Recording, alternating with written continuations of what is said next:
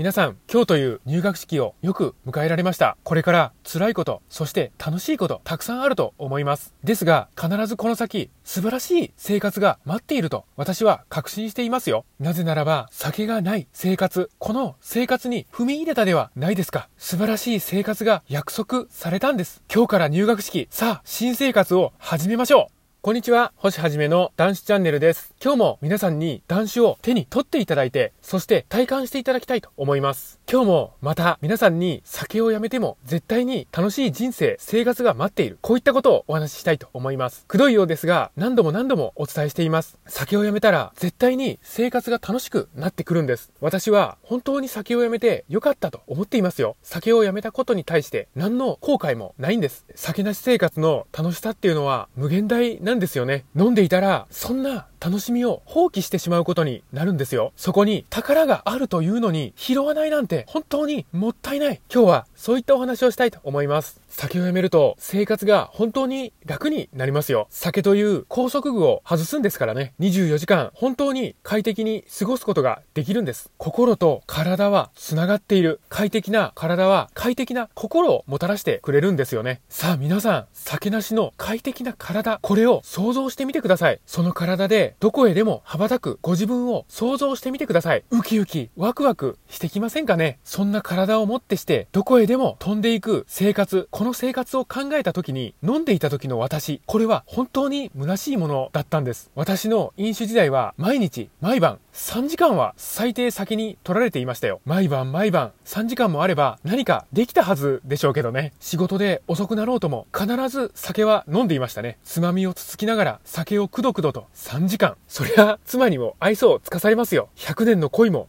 冷めるというもの。皆さんもし恋人や配偶者いらっしゃるのであれば一度飲んでいるお姿をどう思っているか聞いてみてください。そしてその飲んでいる姿、3時間も必ず拘束される、その姿を想像してみてください。毎日必ず執着する、その姿は、外から見たら、その行動は異常なんですよ。さあ皆さん、今、ここで気づきましょう。気づく時は今なんです。今日から飲酒のくさびを断ち切りましょう。今日飲まないのは希望なんですよ。今日の飲酒、そして明日からの飲酒がなくなったって何の問題もないんです。断酒を始めて酒を失った悲しさ、これはすぐに消え去りますから大丈夫なんです。ずっと、この先ずっと酒に恋焦がれ続けるなんてありえませんよ。酒なしの楽しさ、これはじわりじわりと実感してくるはずなんです。酒なし生活の高揚感を体験してください。何もせずとも希望が溢れてくる。これからの生活が楽しみで仕方がない。こんな最高な変化が待っているんですよ。酒を飲んでいる時はこんな気持ちには一切なりませんでしたね。何と言いましょう。酒をやめてから昔桜並木を歩いて小学校へ入学した時の気持ちを懐かしむこと、そしてまたそれを思い出すことができたんですよね。酒のない本来の自分に戻ることができたんです。皆さん、ちょうど今、桜の季節ですよね。今日が酒なし生活の入学式です。甘い桜の香りと爽やかな風に乗って、これからの生活を送っていきましょう。男子応援しています。このチャンネルでは、男子の手がかり発信しております。毎日の飲酒習慣をやめたい、酒とは決別したい、こういった方に向けて発信しております。さあ皆さん、酒なし生活の扉は開いております。どうぞこちらへ来て、チャンネル登録の方、よろしくお願いいたします。今日もご清聴くださいまして、本当にありがとうございました。